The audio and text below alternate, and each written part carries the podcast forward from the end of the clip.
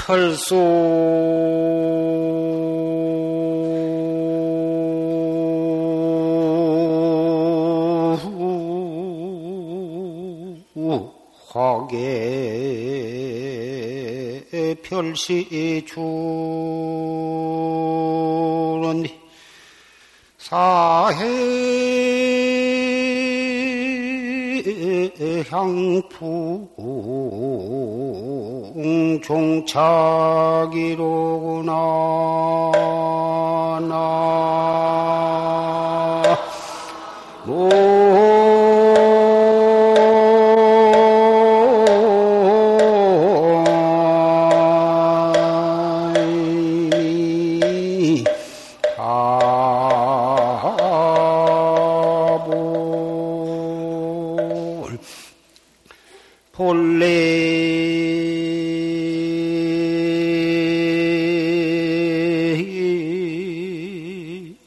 성불 피타득이라 심약진시 도이진이니라 나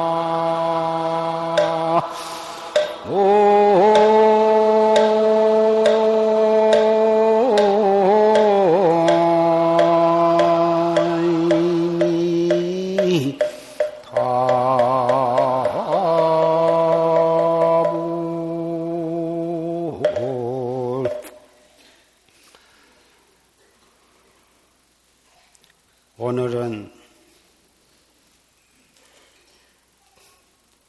(1984년) 1월 1일입니다.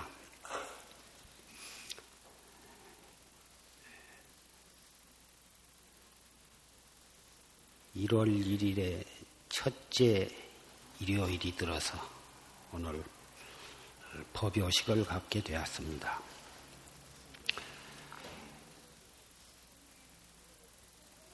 철수화계 별시준인데 쇠나무에 꽃이 피니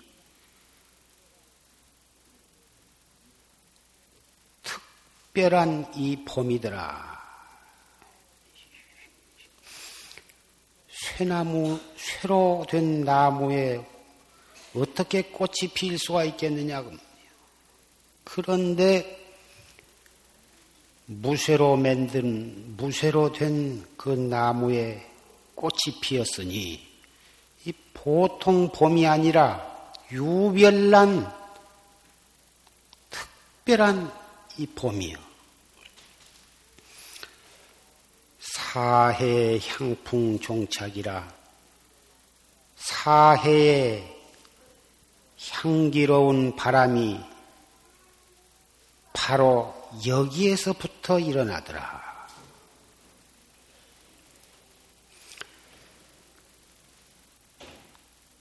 쇠로 된 나무에 꽃이 핀다고 하는 말은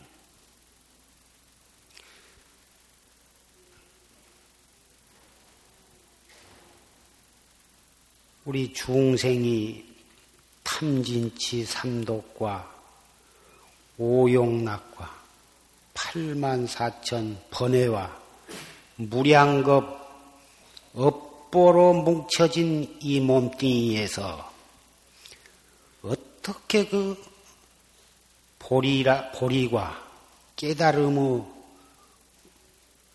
과일이 열릴 수가 있겠는가? 도저히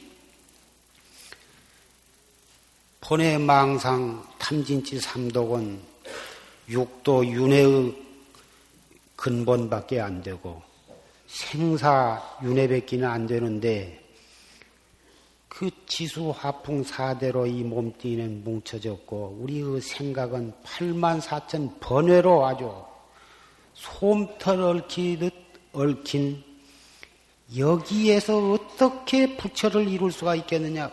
그것이 마치 쇠로 뿌리가 되고 쇠로 나무 줄기가 되고 쇠로 가지와 이파리가 만들어졌는데 그 쇠로 된 나무에서 꽃이 핀 것과 같다고 말이에요. 여기서 꽃이 피었다 하면 사해를 향내로 진동할 수 있는 그런 향기로운 바람이 바로 여기에서 일어난다. 본래 성불이 비타득이여, 성불이라고 하는 것이 다른 데에서 얻어진 것이 아니라 심약진시 도의진이다. 마음 하나 참되면 도는 쉽게 지날 수가 있는 것이다. 마음 하나, 한 생각 딱 진실해버리면은 도를 이룰 수가 있다. 그 마음 하나, 한 생각 참되게 가짐으로써 도를 친이하고 성불도 거기에서 이루어지고, 거기가, 그것이 바로 쇠나무에 꽃이 피어가지고, 동서, 여기 사해라고 하는 것은 온 세계를 가리킨 말이거든. 온 법계를 갖다가 향내로 가득, 그 향내를 맡기만 해도 일체 중생이 생사의 고통으로부터 벗어날 수 있는 그런 향기로운 바람이 바로 여기에서 일어난다. 작년에 1년 동안 우리 법보 제자들은 성을 내지를 말자, 진심을 내지 말자, 진심을 내지 않는 해로 삼고 하루하루를 1년 동안 진심을 안 내면서 살아가자, 이런 말씀을 했는데, 금년에도 역시 우리는 썩내는 마음을 돌이키자. 이 썩을 낸다고 하는 것은, 진심을 내고 화를 내고 신경질을 내고 하는 것은 부처님께서 말씀하시기를 참선을 많이 해서 도가 깊어지면 자기가 정말 얼마만큼 도가 깊어졌는가, 그것을 스스로 가늠을 하려면 썩내는 마음, 썩내는 마음이 있는가 없는가, 남을 미워하고 사랑하고 하는 증애심이 있는가 없는가, 그것을 스스로 헤아려 보면 자기의 도력이 얼마나 된가, 수행력이 얼마나 된가를 알 수가 있다 그러셨습니다. 불법은 먼저 내가 나를 깨닫고, 나아가서는 모든 사람을, 다른 사람을 깨닫게 하고, 마침내는 깨달은 사람으로 온 세계가 가득 차게 하는 것이 불교의 목적인 것입니다. 그런데 그 깨달음을, 깨닫는 그 마음, 보리심을 장애하는 것에 두 가지가 있는데, 첫째는 불신, 믿지 않는 것, 정법을 믿지 않는 것이, 그것이 보리심을 가로막는 첫째 조건이고, 둘째는 진심, 이 진짜는 참진짜 진심이 아니라 썩낼 진짜, 썩내는 그 화내고 신경질내고 그 마음, 그 진심이 두 번째로 이 보리심, 깨달음에 이르는 길을 가로막는다 하셨습니다. 믿지 않는다 하는 것은 여러 가지가 있는데,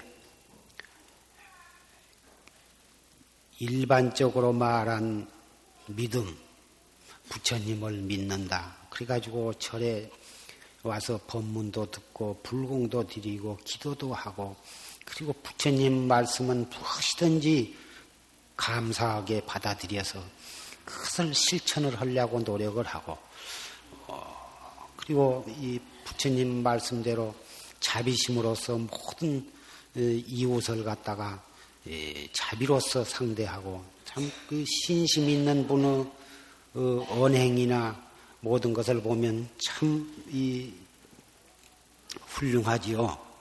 그런데 이 우리 정법문 중에 있어서 정신, 바른 믿음은 무엇이냐 하면 나도 바른 스승의 지도하에 열심히 참선을 하면 나도 깨달을 수 있다고 믿는 것이 그것이 참다운 바른 믿음이라 할 수가 있는 것입니다.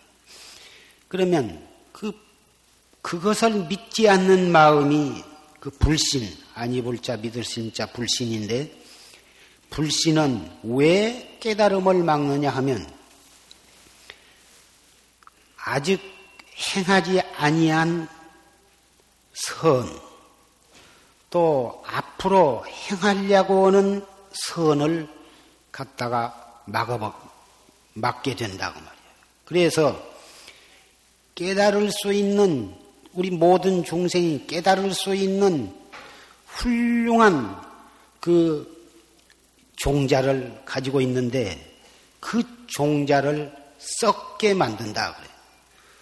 그 종자를 썩게 만들기 때문에 깨달음을 얻을 수 있는 그 종자를 썩게 만들기 때문에 앞으로 행하려고 하는 불법을 실천해서 깨달으려고 하는 그 착한 마음을 갖다가 없애게 되는 것이다. 그러면 썩내는 마음은 왜 깨달음을 막게 되느냐 하면 과거에 이미 내가 행한 모든 선을 갖다가 멸각을 시켜 소멸을 없애게 하고 현재 행하고 있는 선을 갖다가 또 멸각을 시키게 된다고. 그러니 어떻게 깨달음에 이를 수가 있느냐. 그래서 이 불신, 정법을 믿지 않는 사람은 스스로 선근을 끊어버리고 정법에 이르려는 그 정종을 갖다가 파괴를 시키고 그러면 무엇만 치성하냐 하면 삿된 견해, 삿된 소견만 점점 치성해지고 그 사람의 마음과 그 사람의 주변과 그 사람 가는 곳마다 84,000 마구니가 안팎으로 들끓게 되는 것이다.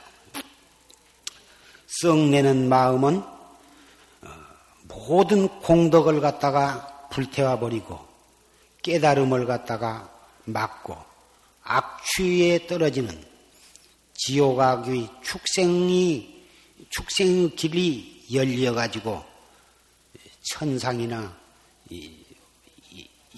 인간의 좋은 곳으로 나아가려는 길은 막혀버리게 되기 때문에 그래서 이 불신과 썩내는 마음, 진심은 보리심을 갖다가 막는다. 이렇게 부처님께서는 말씀을 하셨습니다. 그러니 이 정법을 믿는 마음이 철저해야 거기에서 모든 공덕이 거기에서부터 발생을 하고 모든 마구니는 그 앞에는 어리되지를 못하는 것이고 정법을 철저하게 믿는 마음이 있다면 무엇 때문에 또 이 성을 낼 것이 있느냐고 말이에요. 정법을 믿고 그 정법을 실천하게 되면 설사 인간 생활을 해나가는데 내 마음에 맞지 않는 말을 듣거나 맞지 않는 상황을 만나거나 또 내 뜻대로 무엇이 잘 안 된다 하더라도 바로 그곳에서 마음을 돌이켜서 화두를 들고 정진을 해나가면 일이 빠른 시일 내에 바로잡아져서 정상적인 궤도에 오를 수가 있건만은 그 정법을 철저히 믿지 아니하고 또 정법을 실천을 하지 아니한 사람은 자기 뜻에 안 맞고 자기 마음대로 안 된다고 해서 거기에서 진심을 내고 진심을 내되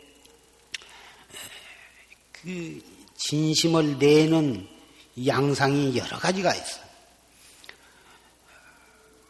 첫째는 진심을 내면 어떻게 진심을 내냐 하면 몸으로는 벌써 얼굴을 갖다가 누가 보든지 불쾌한 그런 눈매나 얼굴이나 입이나 벌써 얼굴이 대단히 벽이 싫게 되고 독지가 찍찍 흐르고 흉하게 보이고 그리고 그 입에서는 입에 못 담을 그 무자비한 무도한 말이 입에서는 튀겨져 나온다. 욕설이 나오고 남의 오장을 갖다가 뒤집어 놓는 그런 고약한 말이 튀겨져 나오고 또 상대방의 그 아픈 곳을 갖다가 찌르면서 어떻게 해야 저 사람의 가장 아픈 곳을 찔러가지고 오장을 갖다가 뒤집어 놓을까. 그것을 아주 기가 막히게 그런 대목을 잘 알아가지고 여지없이 찔러댄다고 말이에요. 그리고 마음으로는 상대방을 원망하고 상대방을 저주하고 심지어는 상대방을 아주 죽여 없애서 아주 없앨 그런 참 악한 생각을 먹게 된다고 말이에요. 이 남을 욕하고 남의 마음을 아프게 하고 남을 저주하고 하면 그것이 상대방이 그렇게 되기 전에 자기가 먼저 그 해독을 먼저 입게 되는 것입니다. 상대방을 진고랑창이다 넣으려면 자기가 먼저 들어가서 끌어당겨야 하고 상대방의 몸에다가 더러운 것을 찌틀려면 먼저 자기 손과 몸에 더러운 것을 묻혀야 상대방의 더러운 것을 찌그러질 수가 있는 것과 마찬가지인 것입니다. 부처님의 당시에 앙굴마라라고 하는 사람이 있었는데 그이는 처음에 외도의 제자가 되어가지고 그 외도의 제자로서 힘이 장사고 사람이 진실하고 그래가지고 그 수제자 외도의 수제자가 되어가지고 외도의 굉장한 신임과 사랑을 받았습니다. 머지않아서 그 외도의 법을 전해받아가지고 자기도 큰 좀 외도의 종장이 되게 되었었는데 그 외도 그 스승이 어디 먼 데 여행을 가게 되었습니다. 그 외도한테는 그 스승한테는 굉장히 참 예쁘고 아름다운 부인이 있었는데 그 부인을 그 사랑하는 그 이 제자한테 부탁을 하고, 내가 갔다 올 때까지 네가 이 잘 모시고 있거라. 그러면 그렇게 당부를 하고 떠났는데, 그 요새 말로 그 사모님이 행실이 좀 음탕해서 항시 자기의 남편보단 그 남편의 제자인 그 앙굴마라가 힘이 장사고 남아로서 기상이 있고 장부답고, 그러니까 은근히 속으로 사모하는 마음을 가졌었던 것입니다. 그러다 자기의 남편이 먼지 여행을 떠난 그 기회를 타서 그 남편은 앙굴마라에게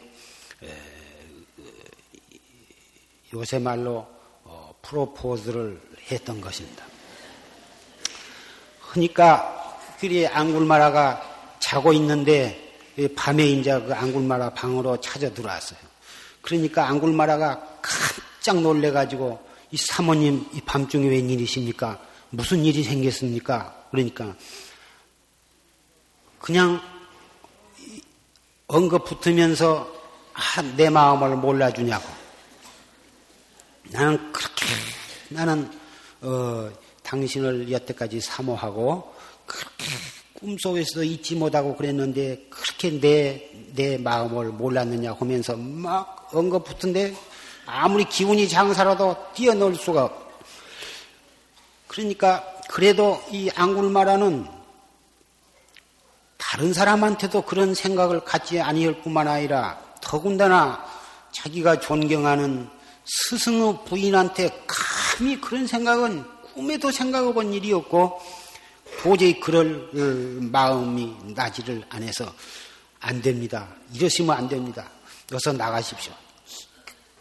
기연히 이렇게 뛰어가지고 그 사모님 방에까지 끌어다 갖다 모시다 주고는 자기 방으로 와서 문을 이제 다시 또 옷가 봐서 문을 때려 잠그고 또 있었는데, 그 사모님이 가만히 생각해 보니까 자기 그 아름다움이라든지 모든 걸로 봐서 틀림없이 기운이 저렇게 쉬고 그러니까 자기가 찾아가면 자기의 뜻을 받아주리라 생각을 하고 체면 불구하고 쫓아갔는데, 그렇게 깨끗하게 거절을 당하고 보니 큰일 났다고 말이요.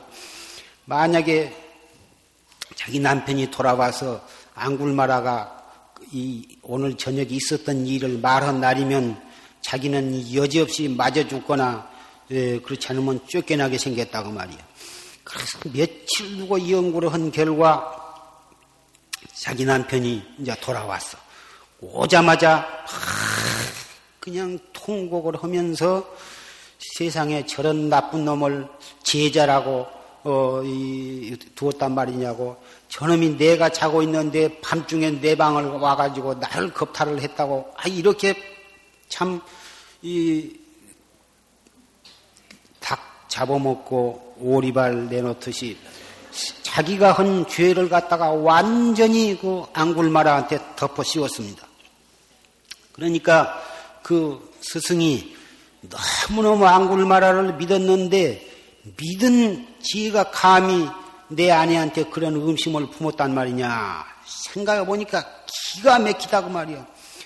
당장 이놈을 때려 죽일 생각이 아주 머리 끝까지 치밀어 올랐는데, 워낙 앙굴마라가 진실한 데다가 기운이 장사라 함부로 손댔다가는 이런 큰일 나게 생겼다고 말이에요.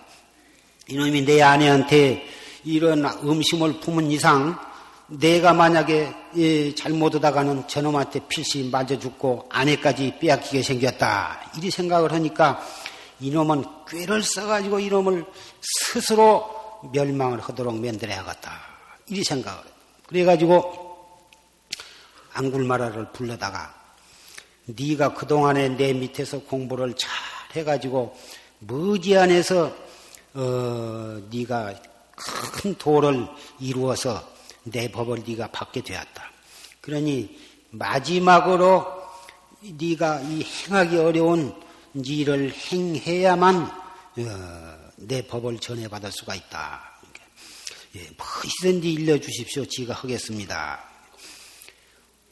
이제부터 1000명의 사람을 죽여가지고 그 손가락을 끊어서 그 손가락을 꿰어가지고 목걸이를 만들어서 가져오느라. 그것을 완수를 해야 네가 내 법을 받을 것이다. 앙굴마라는 자기가 워낙 진실하고 또 사모님이 자기한테 한 일도 자기만 입을 딱 덮어버리면 그 사모님 자신이 자기의 잘못을 갖다가 자기 위신을 생각해서라도 말을 안 했으리라 이리 생각을 하고 그 스승의 말을 곧이곧대로 믿고서 그날부터 나가서 사람을 갖다가 닥친 대로 죽여가지고 손가락을 끊어서 염주 목걸이를 만들기 시작했습니다. 그래서 99명까지 만들고 마지막 한 사람을 만드는데 자기 어머니를 선택을 했습니다. 그래서 그 사람이 99명이 차례차례 날마다 죽어가니까 그 온 도시가 그 앙굴마라 이 살인귀가 나타났다 해가지고 도무지 이 사람이 함부로 어디를 나가지를 못했습니다. 그래가지고 벌벌 떨고 그런데 이 앙굴마라가 지 모친을 갖다가 끌고서 어느 산골짜기로 갔다는 소문을 듣고 임금님이 그 관군을 풀어가지고 앙굴마라를 갖다가 포위를 해서 체포를 하려고 하는데 함부로 가까이 가다가는 닥친 대로 죽으니까 멀리 이렇게 위에 싸고 있는데 부처님이 떡 착관을 해보시니까 앙굴마라가 제 모친을 갖다가 끌고 으스간 골짜구니로 들어간 것을 아시고 부처님이 딱 거기를 가시니 보다 이 군인들이 지금 요 안에 가면은 앙굴마라라 한 무도한 놈이 있으니 그걸 함부로 가시면 안 됩니다. 보다 말렸지만 부처님은 염려 마라. 그러시고는 거기를 또 가셨습니다. 또 가니까 앙굴마라가 요리 쳐다보니 부처님 가시거든. 거기 섰거라. 그러니까는 아무 말 없이 부처님이 터벅터벅 걸어가시는데 아무리 서라고 해도 누구든지 앙굴마라가 고함을 치면서 거기 서라 하면 발이 땅에가 딱 붙어갖고 꼼짝을 못하는데 아이 부처님은 아무리 고함을 질러봤자 터벅터벅 걸어가시는데 앙굴마라가 죽도록 다름박질을 해도 따라잡지를 못한다고 말이요. 그러니까는 거기서 끄라. 안 서면 죽인다. 그러니까는 부처님이 나는 서 있느니라. 너야말로 서라. 그 이상하거든. 부처님은 걸어가고 자기는 서서 고함을 치는데 걸어가시면서 나는 이미 서 있느니라. 너야말로 거기 설지니라. 나는 여기 섰는데 왜 나보고 쓰라고 하느냐. 그러니까 나는 이미 생사를 요다를 해서 이미 안신인명처를 얻었으니 나는 이미 섰거니와 너는 탐진치 산독을 버리지를 못해가지고 그 마음이 생사 속에 치닫고 있으니 너야말로 서야 할 것이 아니냐. 그 말에 가슴이 덜컥 내려앉으면서 칼을 갖다가 땅에다 버리고 무릎을 꿇고 부처님 앞에 고개를 숙였습니다. 그렇게 해서 금방 앙굴마라는 자기 어머니의 목을 쳐서 목걸이를 만들려고 하는 그 직전에 그 어머니를 죽이지 아니하고 그래서 울면서 저를 용서해 주십시오. 저를 갖다가 살려 주십시오. 이렇게 애원을 했습니다. 그러니까 부처님이 그 앙굴마라를 데리고 부처님 처소로 돌아오셔서 그 길로 머리를 깎여서 카사를 입혀가지고 5개를 설해서 맨 끝허리에다 떡 앉히셨습니다. 그러니까 그 관군들이 와 흔히 앙굴마라가 부처님 회상으로 가서 있다 그 말을 듣고는 전 그 군인들이 부처님 정사로 쫓아가서 살인마 앙굴마라를 내놓으시오 하고 고함을 질렀다는 게 부처님이 여기는 살인마는 없고 사문백기는 없느니라. 그래서 그럼 지가 가서 조사를 해도 좋겠습니까? 들어와서 살인마가 있거든 잡아가라. 들어가서 아무리 뒤져봐도 없고 자세히 보니까 맨 끝에 앉은 놈이 고약하게 생긴 것이 하나가 앉았는데 그것이 금방 머리를 깎고 가사를 떡 수하고 있으니 이 틀림없이 앙굴마라인데 중이 딱 되어갖고 있으니 저기 있는 저것이 앙굴마라 아닙니까? 앙굴마라는 이미 죽고 사문일 따름이니라. 그래서 이 앙굴마라를 잡아가지를 못하고 부처님께서 보증을 쓰시고 부처님의 제자가 된 마당에는 감히 참 군인이라 하더라도 잡아가지를 못했습니다. 요새 지금도 천주교 성당이라든지 그런데 아무리 살인범인이 숨어도 경찰이 들어가서 잡아가지를 못하는 것입니다. 역시 부처님 당시에 그런 사원에 그렇게 사람을 99명이나 죽인 무서운 살인범죄인도 부처님 회상에 더 귀의를 해서 그 가서 있으면 감히 잡아가지를 못하는 것입니다. 그렇게 해서 앙굴마라는 부처님 제자가 되어가지고 머지않아서 아라한과를 증득해서 성현이 되었는데 그 앙굴마라의 스승이 자기의 아내의 요망하고 간특한 말에 현혹이 되어가지고 사랑하는 진실한 제자를 스스로 살인을 많이 해가지고 자기가 지은 그 죄로 인해서 사형을 당하도록 그런 악랄한 방법으로 제자를 갖다가 보복을 하려고 했던 것입니다.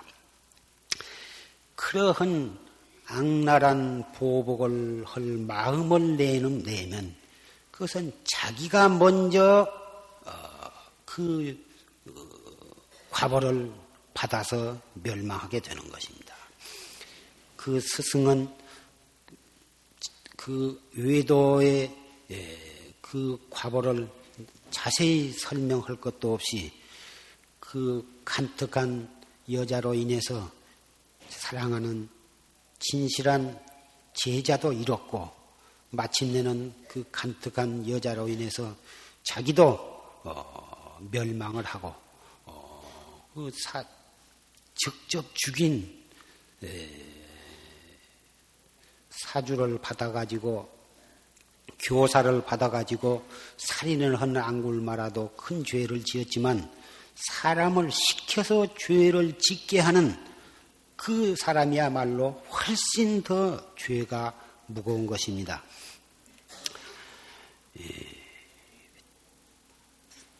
남의 말을 그 말이 바른 말인가 참되지 못한 말인가를 바로 볼 줄을 알아야 하는 것입니다. 그 남의 말을 바로 들을 줄을 모르면 항시 그런 사기꾼, 삿된 사람, 간뜩한 사람의 말로 인해서 현혹이 되어가지고 스스로 큰 죄를 범하게 되고 중대한 일을 그르치게 되는 것입니다. 어떻게 하면 그러한 삿된 말에 현혹이 안 되느냐, 또 그러한 삿된 말에 자기의 중심이 흔들리지 않게 되느냐 하면 항시 정법을 믿고 수행을 쌓으면 자기의 마음이 항상 바른 위치에 안정이 되기 때문에 그 안정이 된 마음으로 다른 사람의 말을 듣고 사물을 보게 되면 자연히 모든 일이 제대로 보이게 되고 바른 판단이 나오는 것입니다. 말 한마디에 자기 마음이 확 변해가지고 중심을 잃게 되면 사사건건이 일을 그르치게 되는 것입니다. 부드러운 말, 부드럽고 화평하는 마음은 자비심에서 나오는 것이고 또 바른 믿음은 지혜로 인해서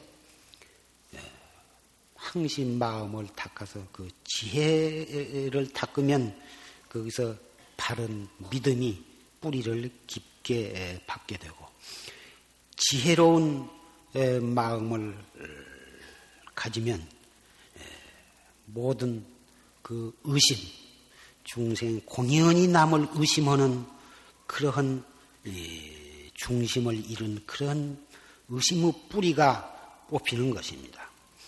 그래서 자비의 구름이 온 누리를 윤택하게 할 때에 자연히 진심의 불이 다 꺼지는 것입니다. 지혜로 인해서 고해를 건너는 배를 삼고 바른 믿음으로 인해서 보리에 들어가는 문을 삼고 깨달음에 들어가는 문을 삼고 자비로 인해서 깨달음의 집을 삼고 자비심을 항상 가져야 자비심이 그 마음에 떨어지지 아니해야 깨달음이라고 하는 그 집에 살 수가 있고 인욕을 해야 하거든. 참는 마음, 조그마한 일도 참을성이 없고 참는 마음이 없으면 백만사가 이루어지지를 않는 것입니다. 참는 인욕심을 가져야 그 인욕심으로써 열애의 옷을 삼아라. 부처님께서는 이렇게 이 비유를 해서 말씀을 하셨습니다. 이 경전마다 화엄경이나 법화경이나 모든 경전마다 이 바른 믿음과 이 진심에 대해서 누누이 경계를 하셨습니다. 참판 중생이 이 믿음이 없고 바른 믿음이 철저하지를 못하고 그래서 끄떡한 진심을 내기 때문에 깨달음에 나아가지를 못하고 계속 중생의 업만을 거듭거듭 지어가지고 악도에 떨어져서 영겁을 두고 생사윤회를 하고 있기 때문에 부처님은 그렇게도 자상하게 이 바른 믿음을 갖기를 말씀을 하셨고 또 진심을 갖다가 경계하라고 말씀을 하셨습니다. 그래서 화엄경에는 믿음은 온갖 도의 으뜸이 되고 모든 공덕의 어머니가 된다. 또 일체 선법을 길러내 이 믿음이라고 하는 것은 일체 선법을 길러낸다. 지혜 공덕을 자라게 한다. 또 열애의 땅에 이르게 한다. 안이비 설신이 육근을 갖다가 밝고 깨끗하게 해준다. 또 믿음이 강하면 자연히 그 믿음이 정신이 철저하면 어떠한 유혹도 어떠한 외부로부터 오는 마구니에도 자기의 그 바른 믿음을 파괴할 수가 없다. 또 믿음은 능히 일체 번뇌를 갖다가 영원히 소멸을 시킨다. 그리고 믿음이 철저하면 온전히 부처님의 공덕을 향해서 나아가게 한다. 모든 선근 종자를 갖다가 튼튼하게 해주며 보리를 갖다가 생장케 한다. 그리고 최고의 지혜를 갖다가 얻을 수 있게 하며 능히 일체 부처님을 시현케 한다. 저 바른 믿음이 철저하면 자기도 한 생각 한 생각 한 걸음 한 걸음 부처님을 향해 나아가고 스스로 부처님이 되지만 그 바른 믿음을 가지고 살면 자기의 앞, 뒤, 옆에 자기의 주변에 가정에서나 사회에서나 불보살이 항시 시현을 하시게 한다고 말해요. 바른 믿음을 갖지 아니한 사람은 부처님 불보살이 자기 앞에 나타나셔도 그것을 모릅니다. 그런데 바른 믿음을 가지고 생활을 해나가고 바른 믿음을 가지고 수행을 쌓아나가면 도처에서 불보살을 칭견을 하게 되는 것입니다. 불보살은 32상과 80종호를 갖춘 그러한 거룩한 모습으로만 나타나신 것이 아니라 남녀노소 빈부 귀천 32상 1100억 화신으로 가장 각색으로 나타나신 것입니다. 바른 믿음을 가진 사람은 그것이 보이고 바른 믿음을 갖지 아니한 사람은 부처님을 날마다 칭견을 하면서도 부처님인 줄 모르고 때로는 불보살을 갖다가 왼수로 생각하고 원망을 하고 이렇게 되는 것입니다. 그러니 바른 믿음을 갖는다고 하는 것이 얼마나 중대한 것인가를 우리는 알 수가 있습니다. 대장엄법문경이라는 경에는 진심을 경계해서 말씀하시기를 진한 썩내고 남을 갖다가 원망하고 한탄하고 하는 것은 100급 동안 닦고 쌓아올린 좋은 공덕을 갖다가 일시에 소멸해버리고 만다. 그러니 한 번 진심을 내고 남을 저주하고 미워하고 그 악랄한 말과 악랄한 마음을 품는 것은 100급이라 하면은 숫자로 표현할 수 없을 만큼 길고 긴 장구한 세월입니다. 그 장구한 세월 동안에 백만생 동안에 쌓고 쌓은 그 공덕을 갖다가 일시에 소멸을 시켜버리고 만다 이것입니다. 옛날에 홍도비구라 한 스님이 있었는데 어떻게 철저하게 도를 닦고 계행을 지키면서 도를 닦았던지 머지않아서 견성 성불하게 되었습니다. 그런데 이 문가에 앉아가지고 문턱에다가 손을 얹은 채 참선을 하다가 삼매에 들었습니다. 삼매에 들면 자기 몸이 이 세상에 있는 것조차도 완전히 잊어버리고 시간 가는 정도 모르고 앉은 그대로 의단이 동로해가지고 삼매에 들었는데 아침에서 저녁까지 어떻게 시간 간종 몰랐어. 그래가지고 있는데 갑자기 바람이 불어가지고 문이 탁 닫힌 바람에 손가락이 깨졌습니다.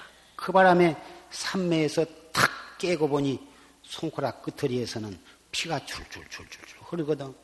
그러니 그때 자기도 모르는 찰나에 화가 났습니다. 진심을 냈어요. 빌어먹을 놈의 바람이 불어가지고 내 손가락을 깼다 해가지고 그 문을 갖다가 그냥 탁 매다 열어 제껴버렸다고 말이에요. 그 진심 한번 그 낸 그 과보로 그 홍도 비구는 폐암이 되었습니다. 폐암이 되어가지고 폐암이 되었지만 워낙 도를 철저히 닦아가지고 머지않아서 이 기원성을 할 만큼 그렇게 닦았기 때문에 폐암은 폐암인데 보통 폐암하고 다르다고 말이에요. 그래서 항시 그 도량을 여의지 아니하고 그 업으로 된 금방 화생한 뱀은 자라기를 벼락같이 그렇게 자라게 된. 그래가지고 말을 해도 벌건 혀만 널름널름널름 하지 아무도 그 말을 못 알아듣거든. 그러니까 모래를 갖다가 판판을 이렇게 꼬리로 이렇게 골라놓고는 꼬리로 글씨를 썼어.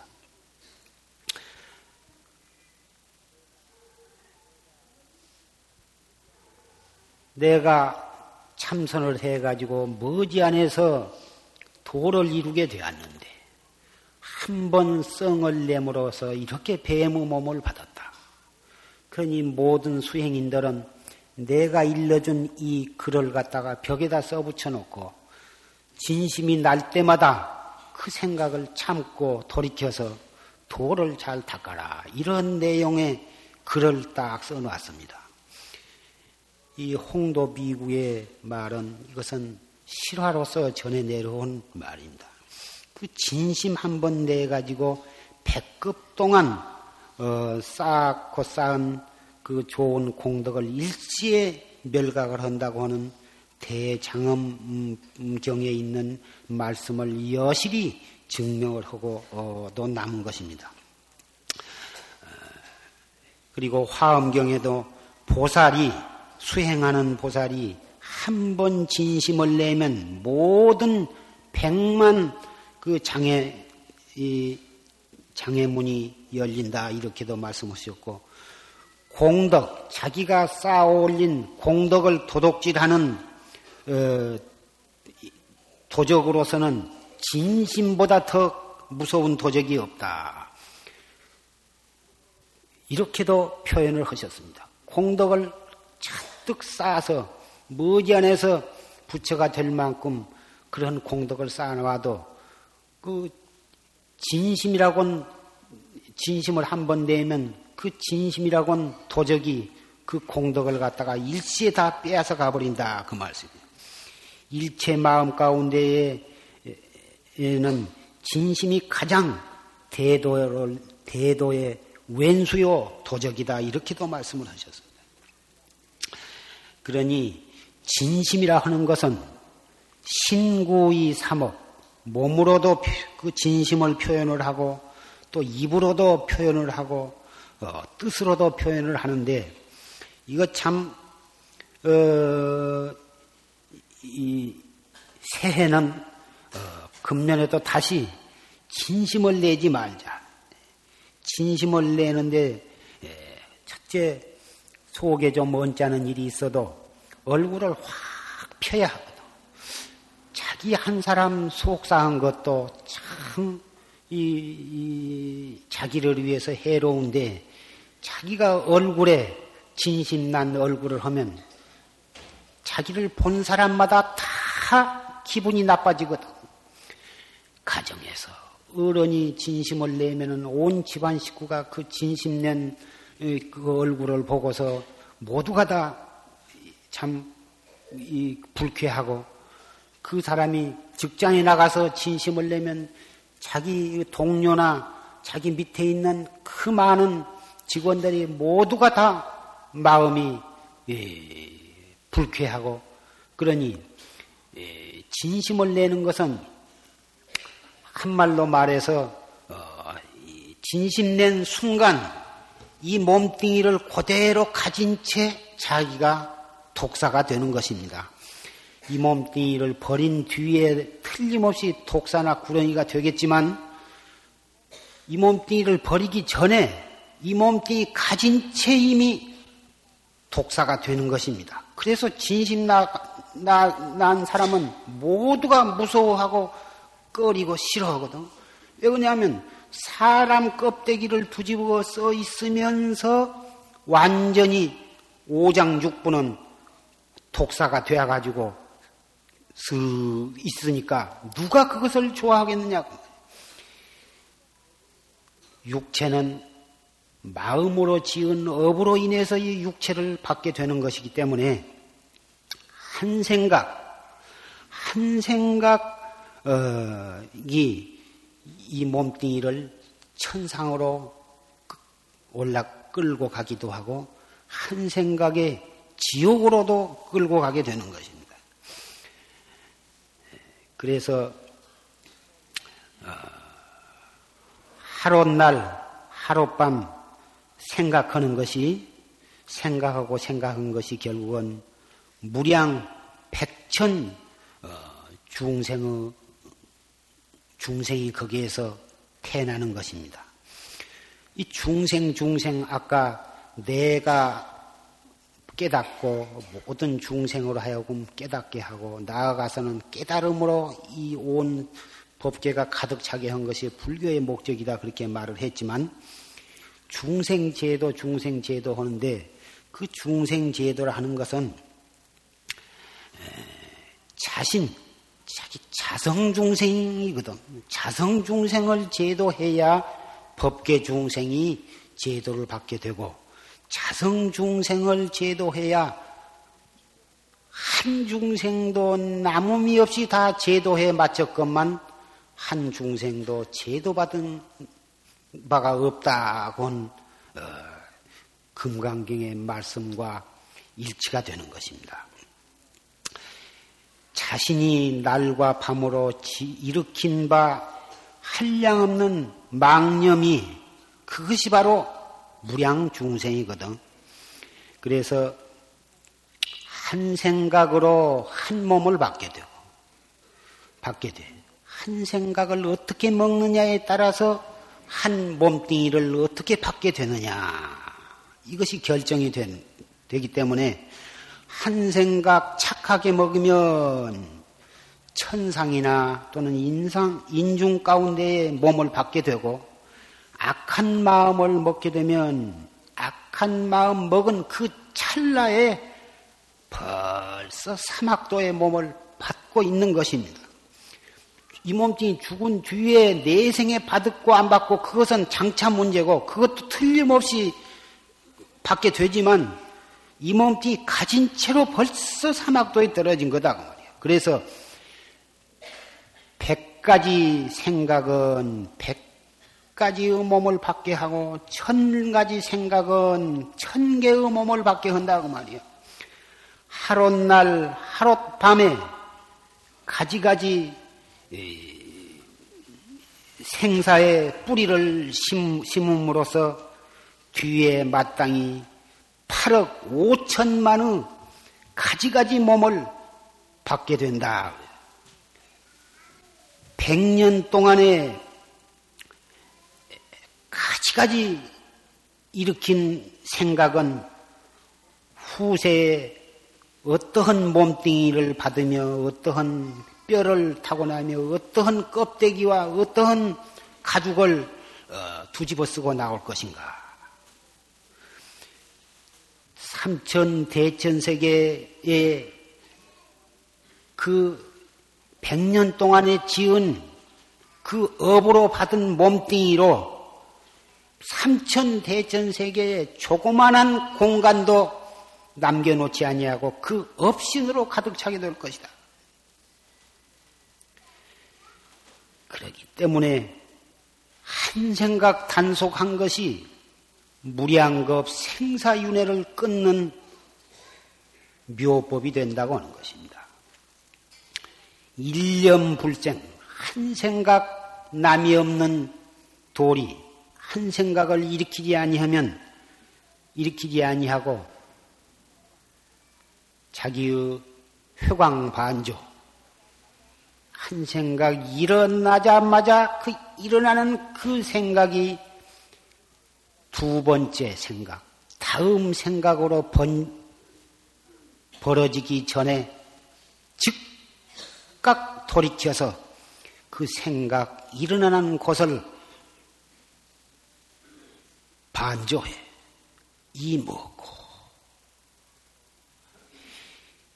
이것이 바로 무량중생을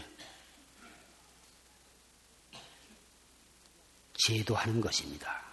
그 무량중생은 자기의 일념에서 벌어진 것입니다. 자기의 한 생각이 벌어져 가지고 온 법계가 다 이루어진 것입니다.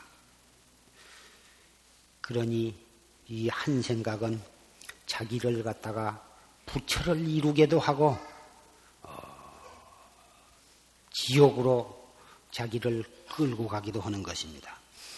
사람을 죽이고 무슨 살인 강도를 하고 무슨 사기를 치고, 그 세상에서는 그러한 죄인을 갖다가 큰 죄인이라고 생각하지만, 그러한 큰 죄도 냉정히 관찰을 해보면 한 생각 때문에 그러한 큰 죄도 범하게 되는 것입니다. 84,000 지옥에 가득 찬 그 많은 중생들이 다 나의 한 생각으로 생겨난 중생들이요, 또 조금 가깝게 보면 전부 다 우리의 선망 부모인 것입니다. 그 선망 부모요, 또 나 자신의 한 생각이 벌어져서 이루어진 그 많은 지옥과 지옥 중생들, 그들을 제도할 책임은 우리 각자 자신들에게 다 그 책임이 있는 것입니다. 자기의 한 생각으로 우주 법계가 벌어졌고 84,000 지옥이 다 벌어졌는데, 자기가 뿌린 씨앗을 자기가 거두어야 하거든. 그 책임을 완수하는 방법이 천하에 간단해. 당장 현재 이 한 생각을 돌이켜서 자기를 반조하면 과거에 지은 모든 업도 거기에서 다 해결이 되고, 앞으로 다시는 그러한 업을 짓지 않게 되는 것입니다. 인간이 살아가다 보면 참 본의 아니게 성을 내기도 하고,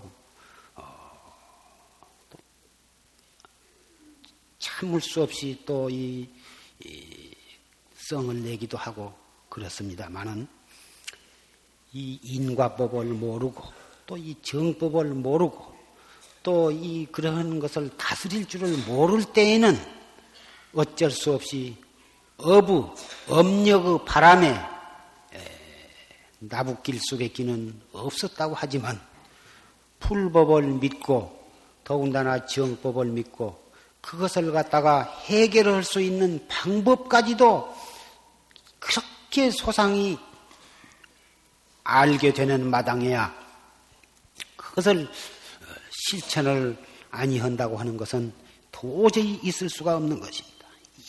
이렇게 무서운 일을 갖다가 어찌 단속을 아니할 수가 있겠습니까?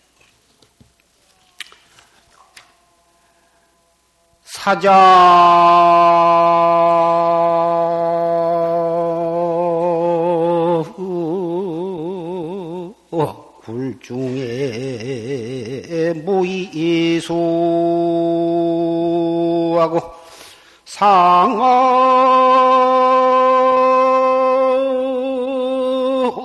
상어행처 절호종이니라 나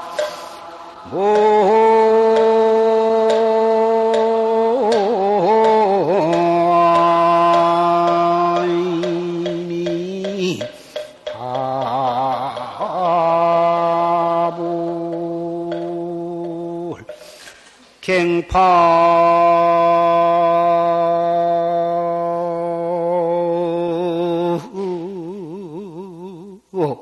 지 무공적하야 등한 귀출 말년 환이로나 나 모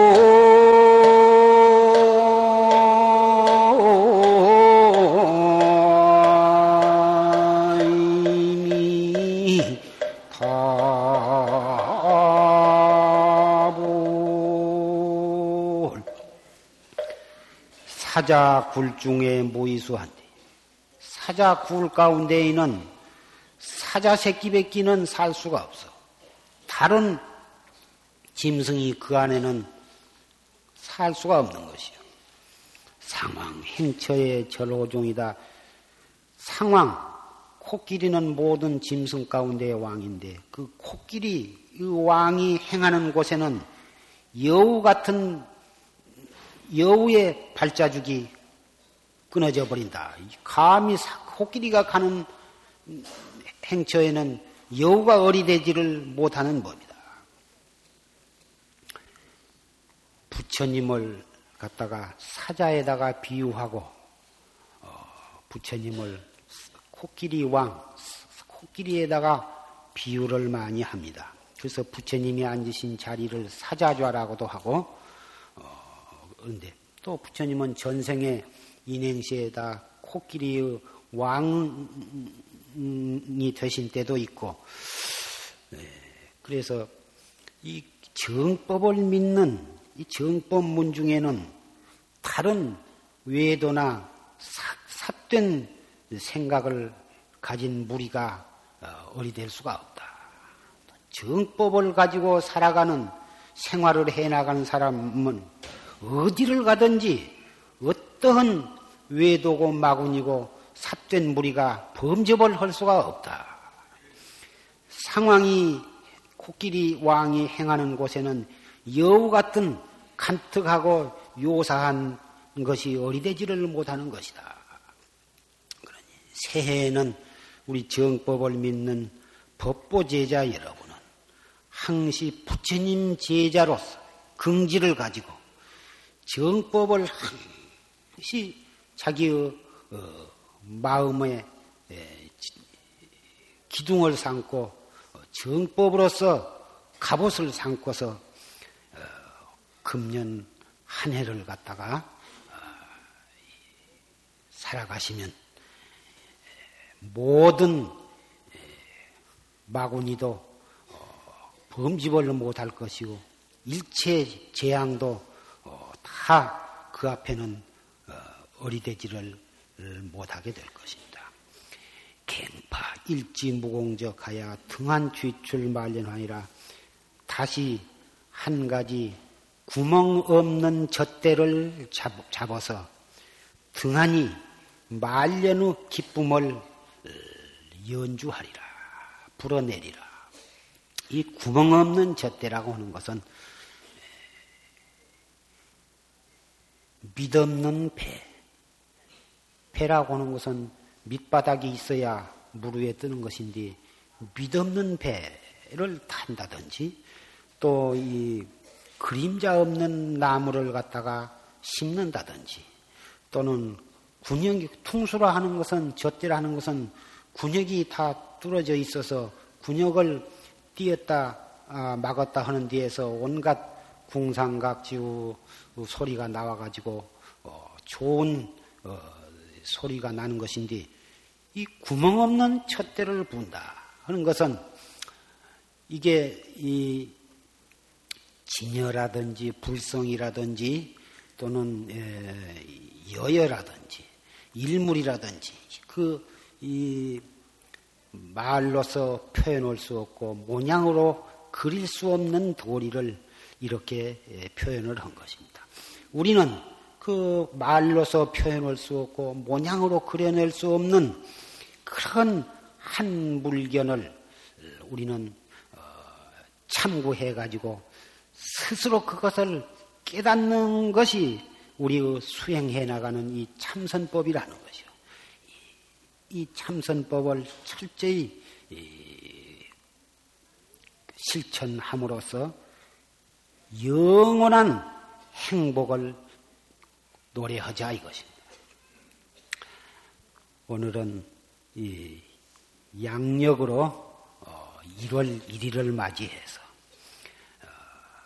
지나간 모든 재앙과 업으로 인한 모든 인연은 오늘부로 깨끗이 다 씻어 털어 없애버리고 새로운 마음, 성스러운 마음, 부드러운 마음, 부처님 제자로서의 긍지를 가지고 새롭게 하루하루를 다져나가서 여러분의 크고 작은 소원을 모두 다 성취하시고 마침내는 태도를 성취해서 생사, 해탈, 일체 중생을 제도할 수 있는 그러한 대장부가 되어주시고 여러분 한 분의 그 돈독한 신심으로 첫째 여러분 가정의 모든 가정 식구를 갖다가 정법으로 발심을 시키고 나아가서는 여러분의 친척과 일가와 이웃을 갖다가 또 이 정법문 중에 인도를 해서 정법을 믿는 사람으로 이 법계가 가득 차고 나아가서는 깨달은 사람으로 온 법계가 가득 차도록 그렇게 해주시기를 당부합니다. 부처님께서 말씀하시기를 다른 사람을 인도하고 권고해서 정법을 믿게 하는 그 공덕은 오계를 파해도 가하다 이러한 표현도 하셨습니다. 살도음망 이 오계 이것은 불통참이라 해가지고 사바라이라 그런 건데 사람을 죽인다든지 도둑질을 한다든지 음행을 한다, 사음 음행을 한다든지 거짓말을 한다든지 이것은 사바라의 죄는 한 번 범하면 참회를 받지를 못해. 그런데 그러한 이 5개, 10개 또 대승 보살 48경죄 내지 3천위와 8만생의 가장 그 많은 계율 가운데 이 5개가 으뜸인데 그 5개를 범하면 그렇게 무서운 것이고 중대한 것인데 다른 사람을 권고하고 인도해서 또 그래가지고 정법을 믿게 하면 그 공덕은 5개를 파해도 가하다. 5개를 파한 죄도 용서받을 수 있고 소멸을 할 수가 있다. 이렇게 말씀을 하셨습니다. 그러니 나만 믿고 나만 하는 것도 중대하지만 거기에서 그칠 것이 아니라 어쨌든지 인연 있는 사람으로 하여금 정법을 믿어서 생사해탈을 하도록 하는 그 공덕이야말로 7보로 8만 4천 탑을 조성한 공덕보다도 더 장하다 이것입니다.